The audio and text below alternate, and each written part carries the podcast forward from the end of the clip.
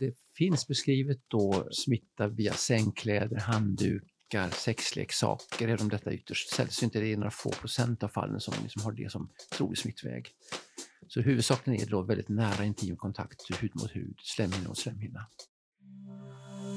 Sex på arbetstid. Sex på arbetstid. Sex på arbetstid. En podd om SRHR för dig som jobbar inom vården.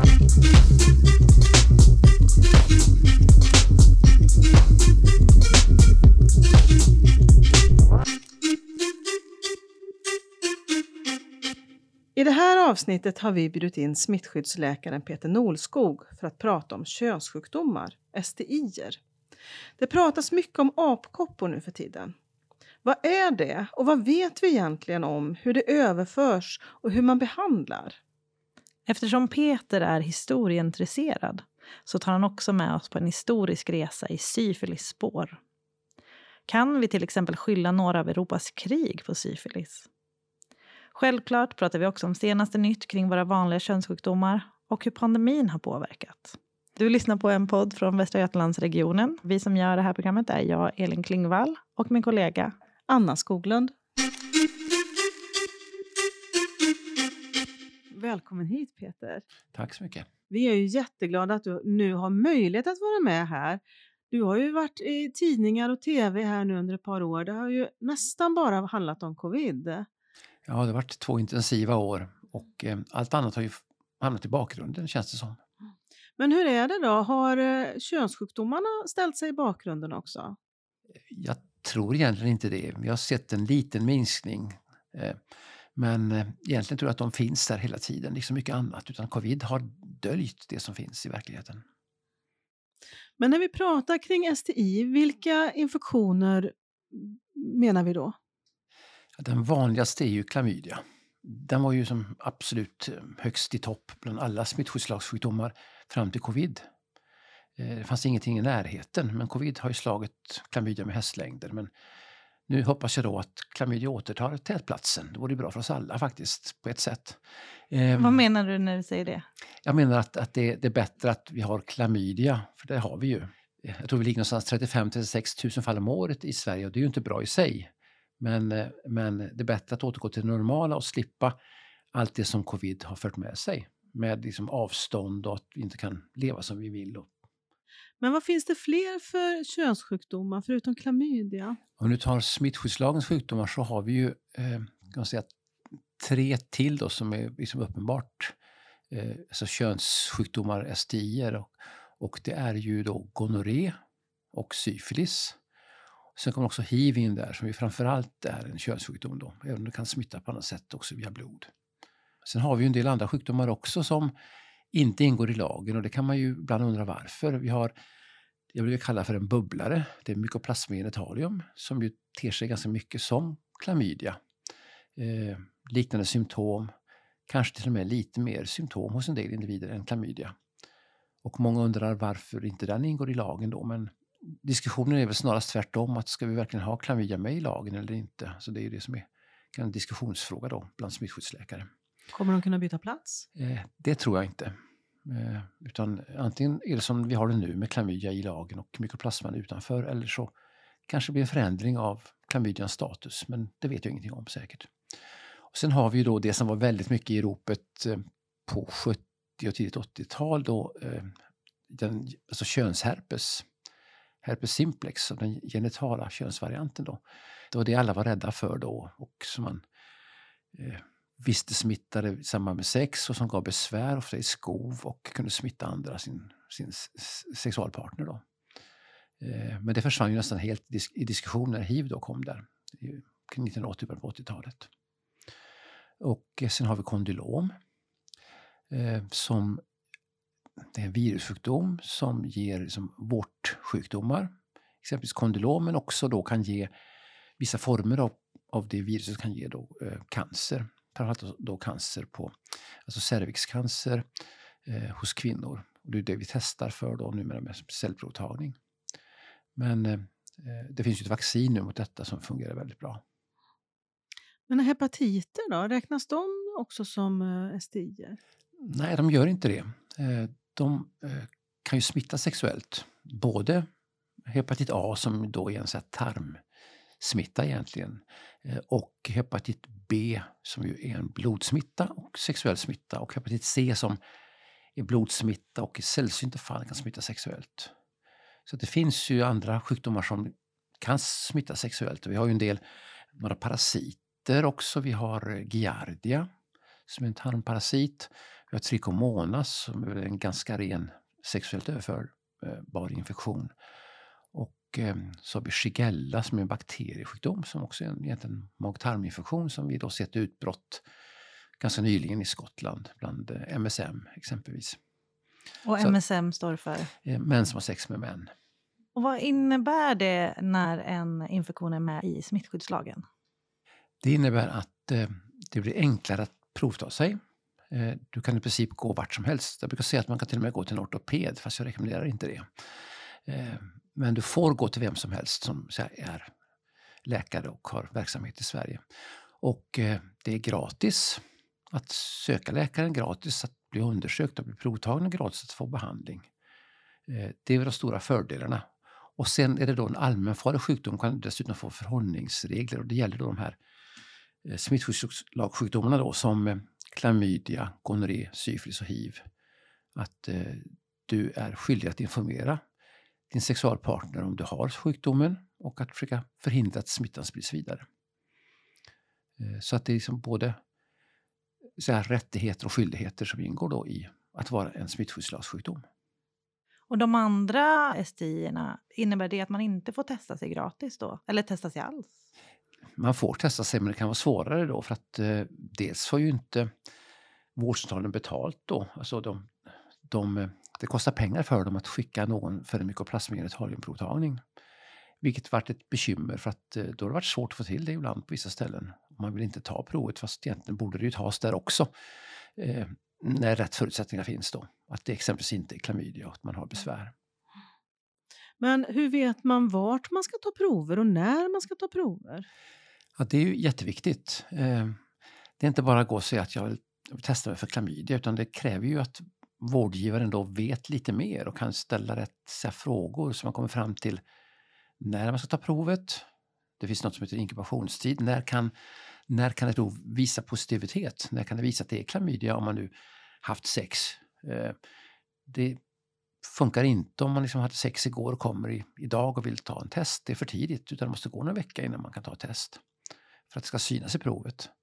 Eh, och också hur man haft sex är jätteviktigt då. Så den sexuella praktiken brukar vi prata om. Alltså, vad har man gjort? Det kräver ju en hel del då av eh, vårdgivaren att ställa rätt frågor som inte bara tar ett urinprov eller ett slidprov rakt upp och ner och tror att det är den enda, enda möjligheten. Eh, och man måste våga fråga då. Vilka frågor är viktiga att ställa? Det är just detta, alltså, hu- hur, hur har den här personen haft sex? Det är som det är, ja, hur-frågan är jätteviktig där. När och hur. Och förstår jag rätt då att det är inte bara ett blodprov som kan tas där man kan se alla provsvar utan det är provtagningspinnar som ska användas? Och... Ja, ja, precis. Eh, Och i vissa fall också urinprov då, framförallt för män. Då. Blodprov finns ju också för, för syfilis och hiv och för hepatiten exempelvis är det ju blodprov som gäller. Men för klamydia och gonorré så är det som prov på plats.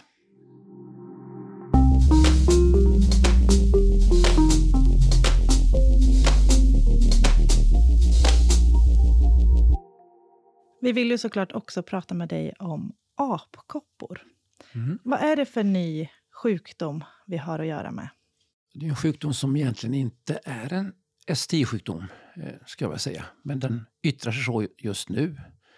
Eh, Det är ett virus som har funnits, som vi känt till ganska länge, men som då varit en annan form, som smittat mellan människor, mellan djur och människa. eh, Och framförallt i smärre epidemier i Afrika. Och nu har vi då i år sett fall i en speciell grupp, alltså MSM, män som har sex med män och att det finns en koppling till, till sex. Men jag tror att detta är en tillfällighet just nu, alltså att det är någonting vi kommer att få se spridning av till andra grupper också. Så att det finns ingenting just som utmärker MSM vad det gäller detta, utan det råkar bara ha blivit så här. Men hur överförs eh, apkoppor? Det är framförallt eh, virus då i sekret. Koppor är ju blåsor, hudförändringar som innehåller vätska. Och det sekretet innehåller virus och vid nära hudkontakt så sprids då den här smittan. Så det är egentligen ingen STI, men just nu så sprids den sexuellt. Hur kan man skydda sig? Det är ju svårt då om man gör jämförelsen med annan STI. Alltså kondom är ju inget så här, bra skydd. Det kan ge ett visst skydd men eftersom de här hudförändringarna ofta sitter liksom utanför penis, alltså på huden kring eh, könsorganet och kring mun och kring eh, Eh, analöppningen så smittas det på annat sätt. Så kondom som hjälper inte eh, mer än lite grann på marginalen. Så då är det att liksom undvika att ha sex om man har symptom, undvika att ha sex med personer som, som då kan misstänkas bära på sjukdomen som då har hudförändringar. Det, det är svårt att komma med några bra riktlinjer som liksom friar från risken att få apkoppor. Men naturligtvis, många partners i grupper där apkoppor förekommer, eh, det ökar ju risken att bli smittad. Vad, vad, får man för symptom då när man blir sjuk? Det är ju en virussjukdom så oftast börjar det med det här vanliga virusaktiga med ont i kroppen, feber, lite svullna lymfkörtlar, huvudvärk eh, som vid nästan alla andra virusinfektioner. Och sen efter någon några dagar så får man då ofta då de här hudförändringarna, blåsor eller rodnader som sen blir blåsor, vätskefyllda blåsor. Och eh, de kan sitta i, i en eller ett par veckor innan de faller av och smittsamheten upphör först då när de har torkat in och försvunnit de här blåsorna. Är det när man har de här blåsorna som man är som mest smittsam eller hur ser det ut med smittsamheten? Ja, man smittar nog också lite grann när man börjar känna sig sjuk. Men eftersom det framförallt är via huden man smittar så är smittsamheten högre sen när man får sina blåsor. Men, men eh, när man känner den här feberkänslan, sjukdomskänslan, ont i kroppen, då börjar man nog utsöndra lite virus. Det är inte bara via huden och blåsorna där utan också det kan finnas virus i sädesvätska, i slidsekret. Det kan finnas lite virus i andningsvägarna också. Eh, så att man kan smitta även om smittsamheten som högst då från de här blåsorna och sekretet från dem. När är det aktuellt att söka vård? Om man misstänker det här, eh, om du har anledning att tro att du kan ha fått apkoppor så bör du söka vård för att bli bedömd och eh, provtagen. Det är också en allmänpliktig sjukdom nu så man vill liksom följa den och se var kan du bli smittad, vem kan ha smittat för att kanske försöka hindra ytterligare smittspridning. Hur kommer det sig att det ses som en allmänfarlig sjukdom när symptomen är så milda? Det finns ju då, eh, av ursprungsvarianten då från Afrika så är det en viss dödlighet. Nu har vi inte sett detta med den här STI-liknande varianten men det finns en farhåga om att det kan bli värre sjukdom av det också. Vi vill ha koll på detta. Det är inte på något sätt något som liknar smittkoppor som är en släkting till apkoppor. Inte alls samma typ av sjuklighet eller dödlighet. Men det finns ändå enstaka fall av död också bland de här svårt sjuka. Men det är, det är, det är sällsynta saker. Men det finns en potentiell risk att detta kan bli någonting värre. Om man misstänker att man har utsatts för risk för att kunna fått apkoppor, vart ska man söka vård någonstans? Det beror på var du befinner dig. Det här är ju egentligen en sak för, för eh, specialistklinik. Eh, jag tror inte att du i första hand ska vända dig till en vårdcentral utan vända dig till en könsmottagning. Eh, du kan också få hjälp på en infektionsmottagning som samarbetar med varandra, de här två enheterna. Och som vårdpersonal, vad, vad ska man tänka på? Det är ju det här med, eh, med handskar och förklä. Om du hanterar en patient som har hudförändringar som skulle kunna vara apkoppor, så se till att du skyddar dig mot sekretet där. Och eh, idag ska vi också använda munskydd. Det har vi ju andra skäl att göra också med covid och annat. Men eh, med den typen av åtgärder som munskydd och handskar, förklä om det är mycket sekret, så är det väl skyddad. Är det bara mänsklig kontakt eller kan också viruset spridas genom eh, saker, lakan, tandborstar? Det finns beskrivet då eh, smitta via sängkläder, handduk, lekar, sexleksaker, även om detta är ytterst sällsynt, det är några få procent av fallen som liksom har det som trolig smittväg. Så huvudsakligen är det då väldigt nära intim kontakt, hud mot hud, slemhinna mot slemhinna. Själva namnet apkoppor känns ju ganska stigmatiserande. Och vi har hört att det finns eventuellt en tanke om att byta namn. Vad, vad vet du om det? Jo, jag har hört detta att det, det ger associationer som Eh, som inte är så trevliga. Eh, och eh, jag tror också, precis som du säger, att det kommer att byta namn detta. Så länge detta var en sjukdom som höll sig till Afrika som inte drabbade oss i västvärlden så kunde vi stå ut med apkoppor som namn. Men nu när vi fått hit det så blir det stigmatiserande. Eh, framförallt då som det också drabbar en övrigt eh, utsatt grupp nu i det här skedet som den befinner sig i nu. Om man har fått apkoppor, vad finns det för behandling att få? Det finns ingen bra botande behandling idag. Eh, eh, många av de här får ju väldiga smärtor, får ont av kopporna och då får man smärtbehandling. Sen finns det också nu försök att man ger vaccin eh, till de som utsatts för smitta, alltså en postexpositionsprofylax. Det måste ges tidigt och det är då ett eh, vaccin som bygger på smittkoppsvaccinet. Då, eftersom smittkoppor är en nära släkting till eh, apkoppor. När du säger tidigt, hur tidigt då? Ja, det bör ske inom några dygn eftersom inkubationstiden är eh, ungefär en vecka. Och har du väl fått det så är det liksom, fått symptom så är det lite, lite sent att vaccinera. Men kan det då handla om att man får eh, postexpositionsprofylax om man har haft oskyddat sex, eller hur ser det ut? Inte i dagsläget. Det måste vara större risk än så. Du måste liksom ha en stark misstanke om att du utsatts för smitta. Vaccinet är sällsynt. Vi har få doser att tillgå här i Sverige och eh, inte så många här, ens här i Västra Götaland. Så det, det är några få individer då som kan komma ifråga just nu men vi hoppas ju att vaccin ska komma snart, att vi de närmaste månaderna får mer vaccin så man kan ge fler och kanske också i framtiden preventivt, alltså i förebyggande syfte. Kort efter att vi hade spelat in det här avsnittet har det kommit nya rekommendationer kring vaccinet. Idag rekommenderas att ge vaccinet både som postexposition profylax och förebyggande för personer med särskild risk för att få apkoppor. Vi kommer förmodligen se återkommande förändringar i rekommendationer även fortsättningsvis. Hur många är det i Sverige och i världen som har fått apkoppor nu på den senaste tiden? Någonstans eh, på 35 000 cirka i världen tror man. Sådana siffror är alltid svåra att vara helt säker på. Men någonstans i den storleksordningen. Ungefär 1000 personer om dagen smittas just nu då, i världen. I Sverige ligger vi på lite drygt 120 fall just nu. Då. Men eh, här i Västra Götaland, där vi befinner oss, är det bara sju fall så här långt som vi har hittat. Så det är lite ojämnt fördelat också i Sverige. Det finns ju regioner som inte har några fall alls. Vad tror du vi kommer se framöver? Kommer vi se en, liksom en massiv spridning av apkoppor eller vad tror du om framtiden? Det krävs ju ändå en, en väldigt nära och intim kontakt. Så i vissa grupper, då, så MSM är en utsatt grupp då, alltså, och de MSM som då har mycket partners. Sen kommer vi också se att det går över till, till heterosexuella grupper, så kvinnor och eh, heterosexuella män kommer också att få apkoppor. Så att det här är ju inte någonting som har att göra med sexuell praktik på det sättet utan det, det är nära kontakt i samband med sex som är en smittväg och vi kommer att se fler fall också utanför MSM-gruppen. Men någon allmän epidemi typ covid eller influensa det kommer vi ju inte att se, det tror jag inte. Sen tror jag också mycket på att vi kommer att hitta vaccin här nu snart. Vaccinforskningen har gått framåt mycket tack vare covid och, och eh, annan eh, virusinfektioner som vi då bekämpar med vacciner. Eh, så att eh, jag tror inte vi ser någon pandemi eller epidemi på det traditionella sättet utan här blir en utsatt grupp. Vi kommer att få se spridning till andra grupper och sen så kommer vi nog att få en eh, hyggligt bra behandling någon gång under det närmaste året, är min bedömning.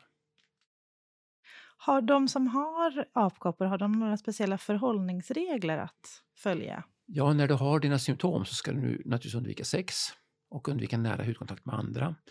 Eh, du bör inte gå till arbetet, eh, alltså där du träffar andra nära. Du kan jobba hemifrån, som alltid, du smittar ju inte på avstånd. Du ska också undvika sociala kontakter som innebär alltså närkontakt med andra. Du ska uppge din smitta för vården om du söker vård den här tiden som du är smittsam. Eh, det är väl huvudsakligen detta du ska tänka på. Hur länge är man sjuk när man har väl fått infektionen? Eh, man är sjuk i flera veckor, alltså två till tre veckor. Det tar minst två veckor innan liksom kopporna börjar torka in och sen försvinna. Och smittsamheten finns ju då så länge som du har koppor. De ska liksom torka in och falla av, står det. Så att eh, det tar några veckor innan du blir frisk. Kan man bli smittad igen? Eh, nej, du får ett bra skydd, alltså immuniteten blir god efter en sån här infektion.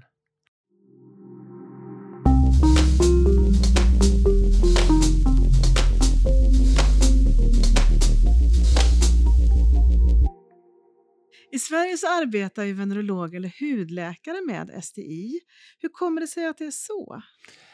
Ja, det är historiskt eh, eftersom syfilis var den stora könssjukdomen förr yttrade sig som eh, symptom från huden. Antingen ett sår då på penis eller vagina någonstans eh, eller då som utslag på kroppen. Lite mässlinglit kunde det vara ibland. Då, så att man kom då till hudläkare och undrade vad det här för utslag och så ställde de diagnosen syfilis. Och sen har det fortsatt så att de har tagit hand om gonorré och, och också om klamydia till viss del då, och andra könssjukdomar. Det blev liksom en, en underavdelning på hudkliniken.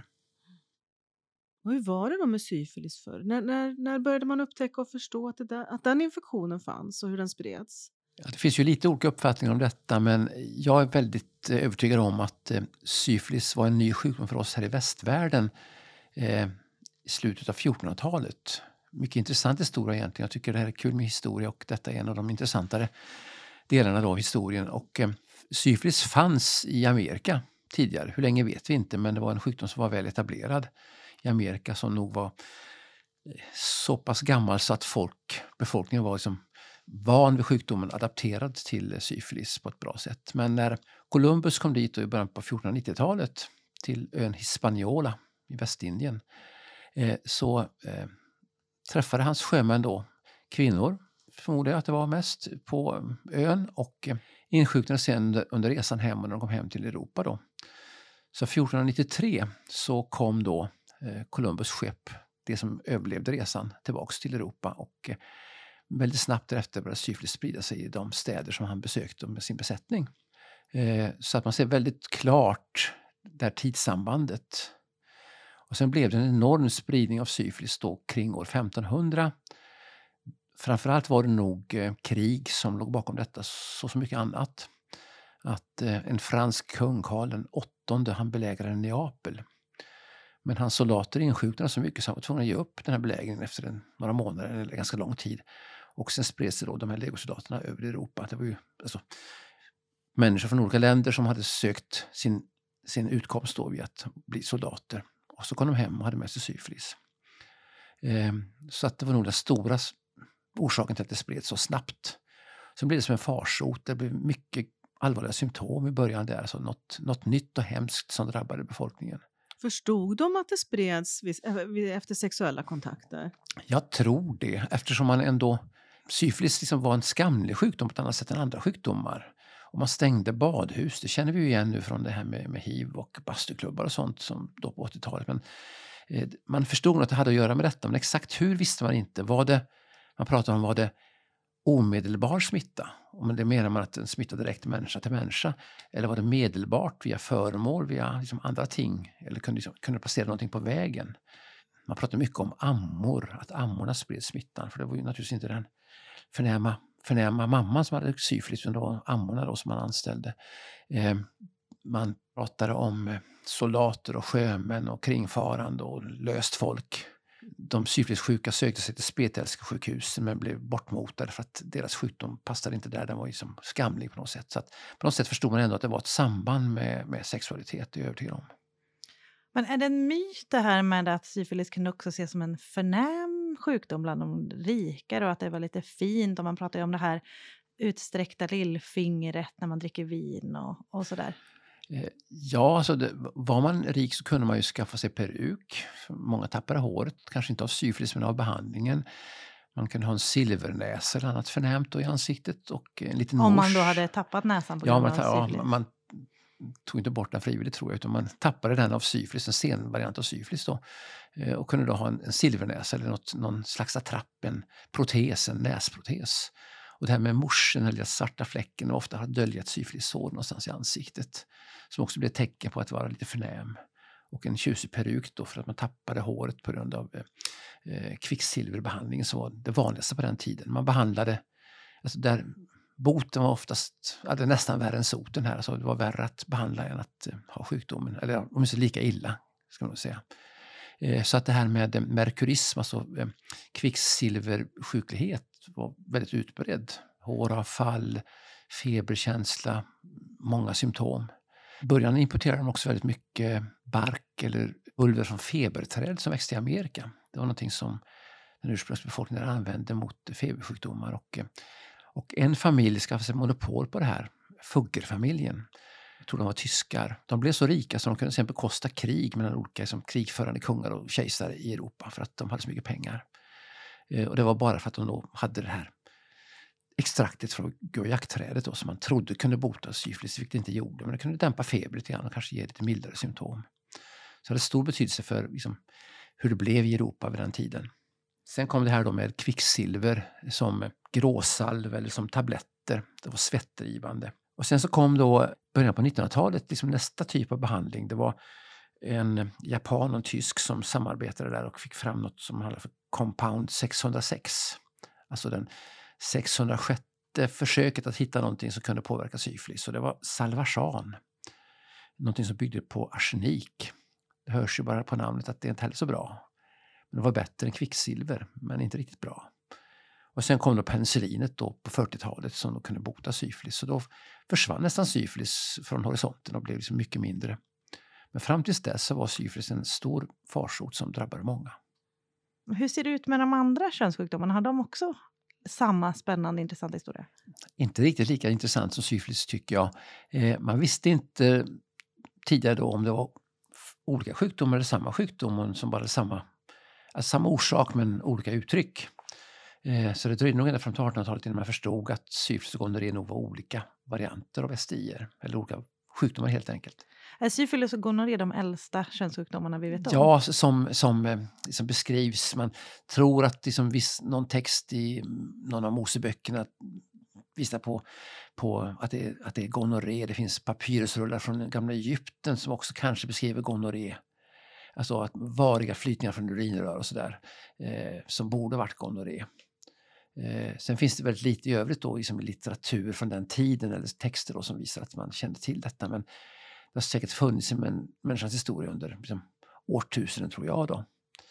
Eh, sen så fick man ju på 1800-talet liksom klart för sig att det började bli olika sjukdomar. Då, att man liksom kunde hitta bakterier. Någon läkare kunde liksom då ta varit sekret från en gonorré-man och eh, placerade det på penis på en frisk man och så fick han gonorré. Eh, då har man ju visat att det fanns ett samband där. Så att den typen av experiment då, att man liksom överför ett misstänkt smittämne till en frisk individ som då blir sjuk, det är, det, det är ju det yttersta beviset för att det är så det hänger ihop.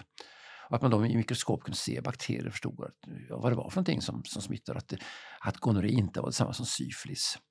Syfilisspiroketen som är en konstig spiralformad lång bakterie, den eh, hittade man först 1905 så det är en ganska ny, ny sak att man förstod vad det var.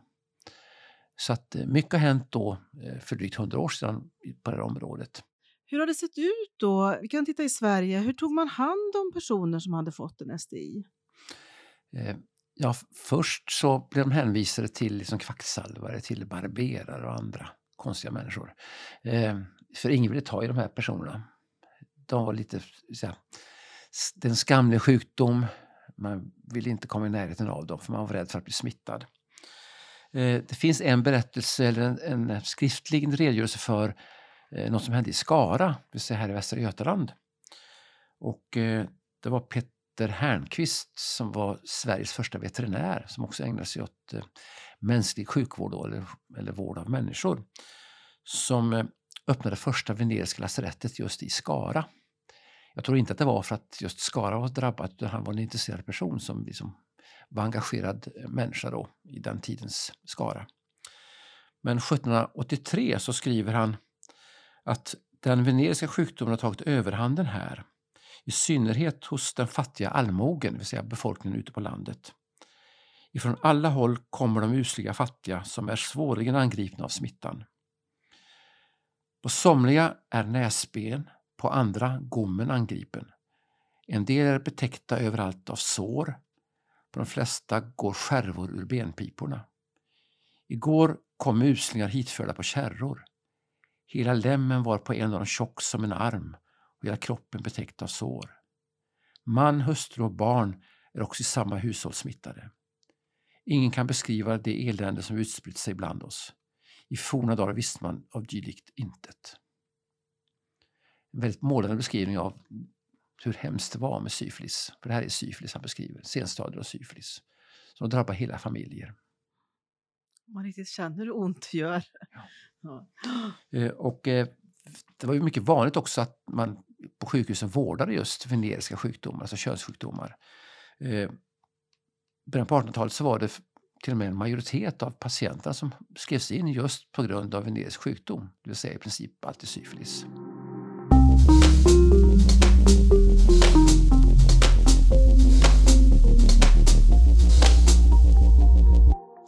Nu innan pandemin så, ha, så kunde vi ju se att syfilis ökar i västvärlden och också här i Sverige. Inte minst bland män som har sex med män. Um, hur har det sett ut under pandemin? Vet vi någonting om det? Eh, ja, syfilis har vi ganska lite av i Sverige. Det har ökat lite i Stockholm sista tiden. Eh, och man ser också en liten ökning nere i Malmö, Skåne. Men här i Västra Götaland så ligger vi på samma nivå som vi alltid har gjort, eller gjort i många år i alla fall. Men det som händer i Stockholm brukar komma till oss eh, några år senare, så jag förväntar mig en ökning av syfilis också här. Men eh, en långsam ökning tror jag. Det finns ju behandling och eh, man blir ofta lite sjuk och då söker man och får sin behandling. Så att smittspridningsvägarna, smittvägarna kan nog stoppas ganska ofta tror jag. Eh, Men eh, att vi ser det nu bland MSM, liksom att gonorré också ökar mycket då, också det bland MSM framförallt. Eh, Det tror jag har att göra med att hiv inte längre ses som en lika farlig sjukdom. Eh, Rädslan för hiv eh, är mindre idag. Det finns också så jag, behandling, ett preventiv behandling i form av PREP, att du tar medicin för att undvika eller minska risken att få hiv. Det tror jag också innebär att vi hittar mer syfilis och gonorré. I detta ligger också att man under en eh, PREP-behandling testar sig ofta och då hittar vi också snabbare och eh, på så sätt så är det ju bra då att vi hittar mycket syfilis och gonorré och behandlar den snabbt. Då, så att det finns både plus och minus i det här. Men hur kommer det sig annars att det är så svårt att få stopp på STI? Jag tänker vi har mediciner mot de allra flesta infektioner. Eh, vi har eh, möjligheter till provtagning och ändå så, så finns det så mycket STI ändå. Ja, alltså mycket av det här går ju också under radarn. Alltså vi, vi blir inte sjuka alltid. Och eh, om syfilis nu var en hemsk sjukdom förr och gav mycket symptom så idag så eh, det här primärsåret kanske inte upptäcks. Det är ett, eh, det kallas för en hård schanker, ett hårt sår kanske på penis eller på en blygdläpp och eh, det gör inte ont. Det försvinner efter ganska kort tid och man har inga men av det tycker man. Eh, Alla får inte utslagen så här tydligt så att man söker för det. Och alla får inte liksom följdsjukdomar senare då, eller följsymptom senare i livet. Så att det kan gå oupptäckt och man kan smitta då. Syfilis smittar ju egentligen bara första året som man eh, har det men, men eh, en klamydia eh, går ofta utan symptom och du kan smitta andra. Och du kan bära på klamydia länge och vara smittsam.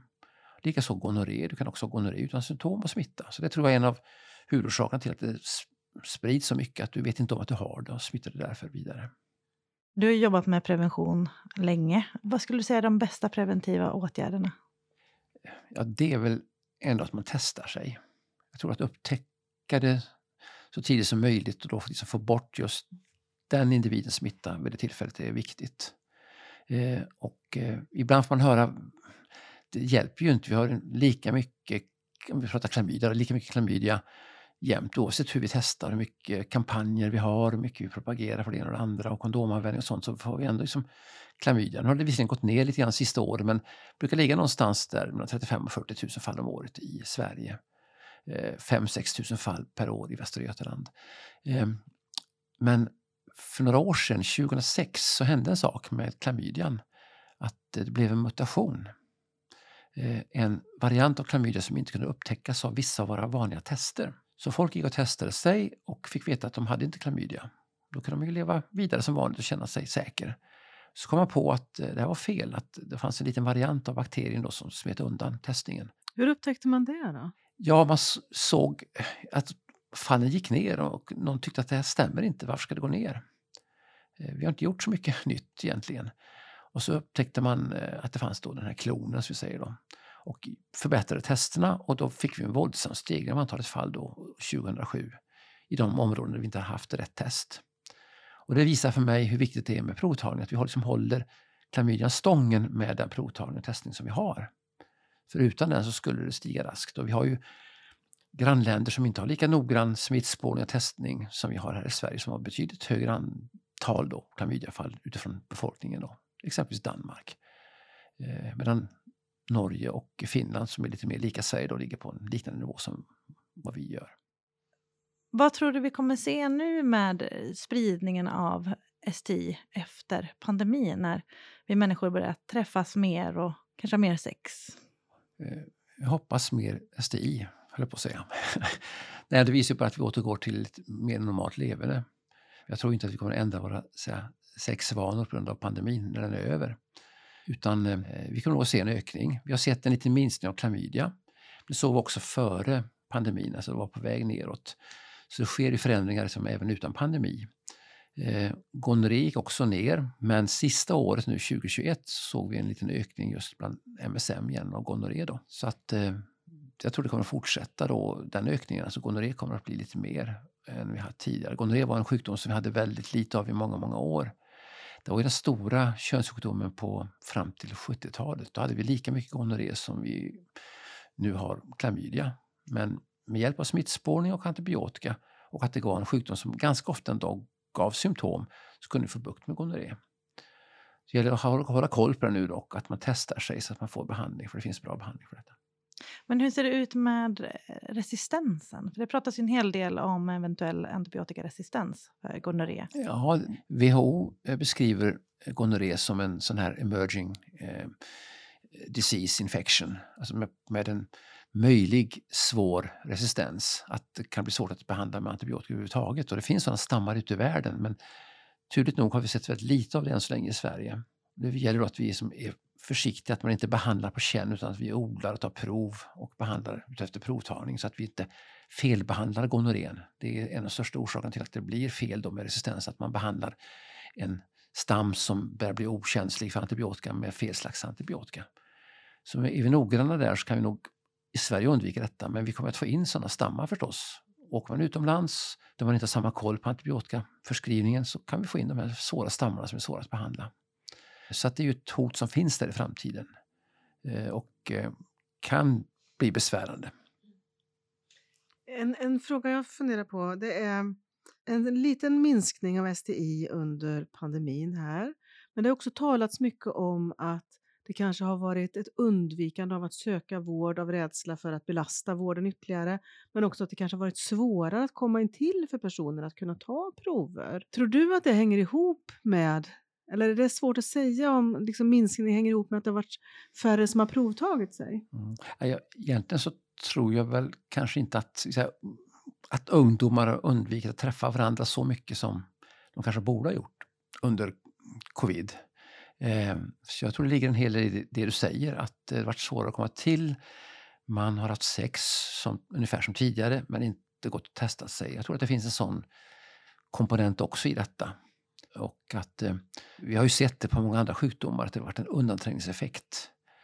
Söker du idag för liksom, förkylningssymptom, hosta, så tar man ett covid-test och inte så mycket mer, har jag märkt.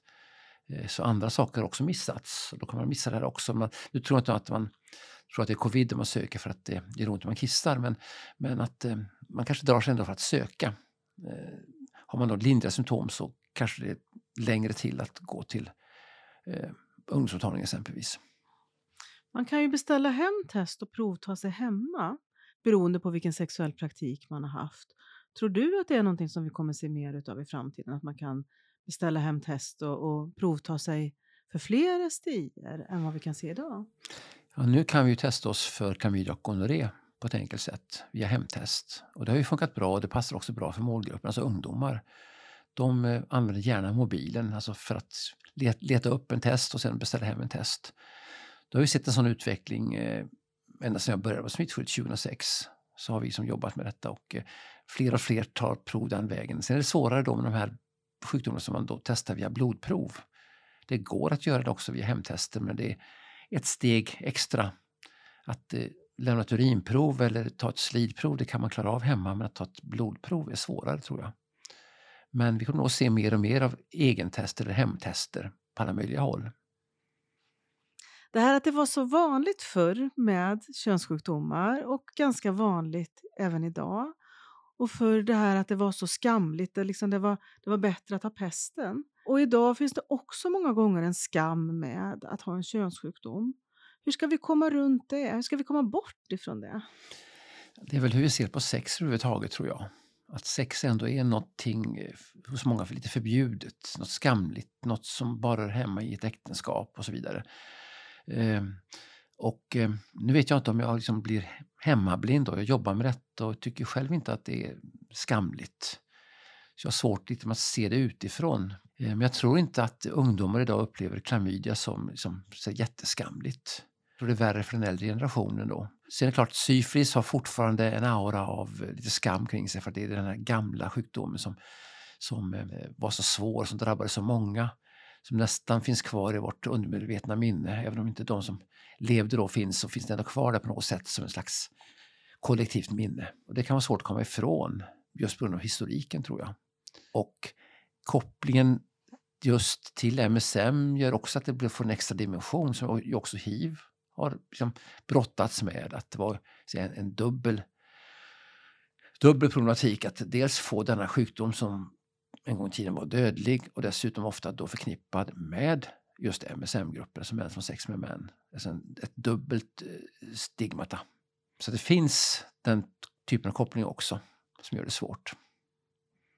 Så där har vi ett arbete att göra framåt Ja, helt enkelt. Absolut.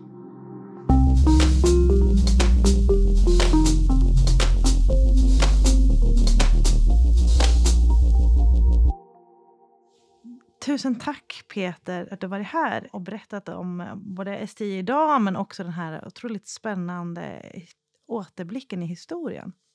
Eh, men innan vi avslutar så vill vi gärna höra vilka tre tips du har med dig. Ja, det var, var svårt upptäckte jag. Jag försökte komma på tre olika saker och finner då att eh, det jag säger liksom hänger ihop. Det är svårt att liksom hitta liksom, tre distinkt olika tips. Det ena är, väl, är att man liksom bör ställa öppna frågor till den patient man har framför sig. Men också att man eh, måste vara öppen för olika typer av sexualitet. Att man liksom inte får låsa sig i sina egna fördomar och vad man själv varit med om. Utan kunna se olika liksom, varianter, olika sätt att liksom, ha sex och att bli smittad på. Så att man inte som, låser fast sig i det man själv har tänkt. Och att man också då i denna öppenhet förmedlar det till patienten så att den personen vågar berätta, vågar öppna sig. Jag tror det är väldigt mycket det här att inte så fastna i, i det gamla utan också vara öppen för det nya. Det hänger ihop. Öppna frågor, vara fördomsfri och också öppna upp för ett bra samtal med patienten. Tusen tack för att du var med Peter. Tack!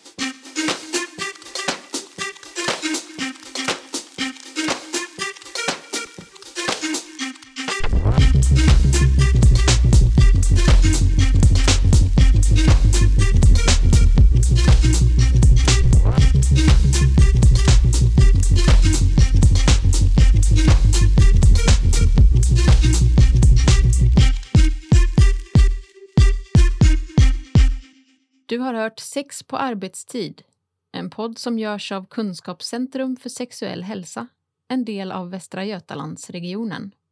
Producent var Elin Klingvall.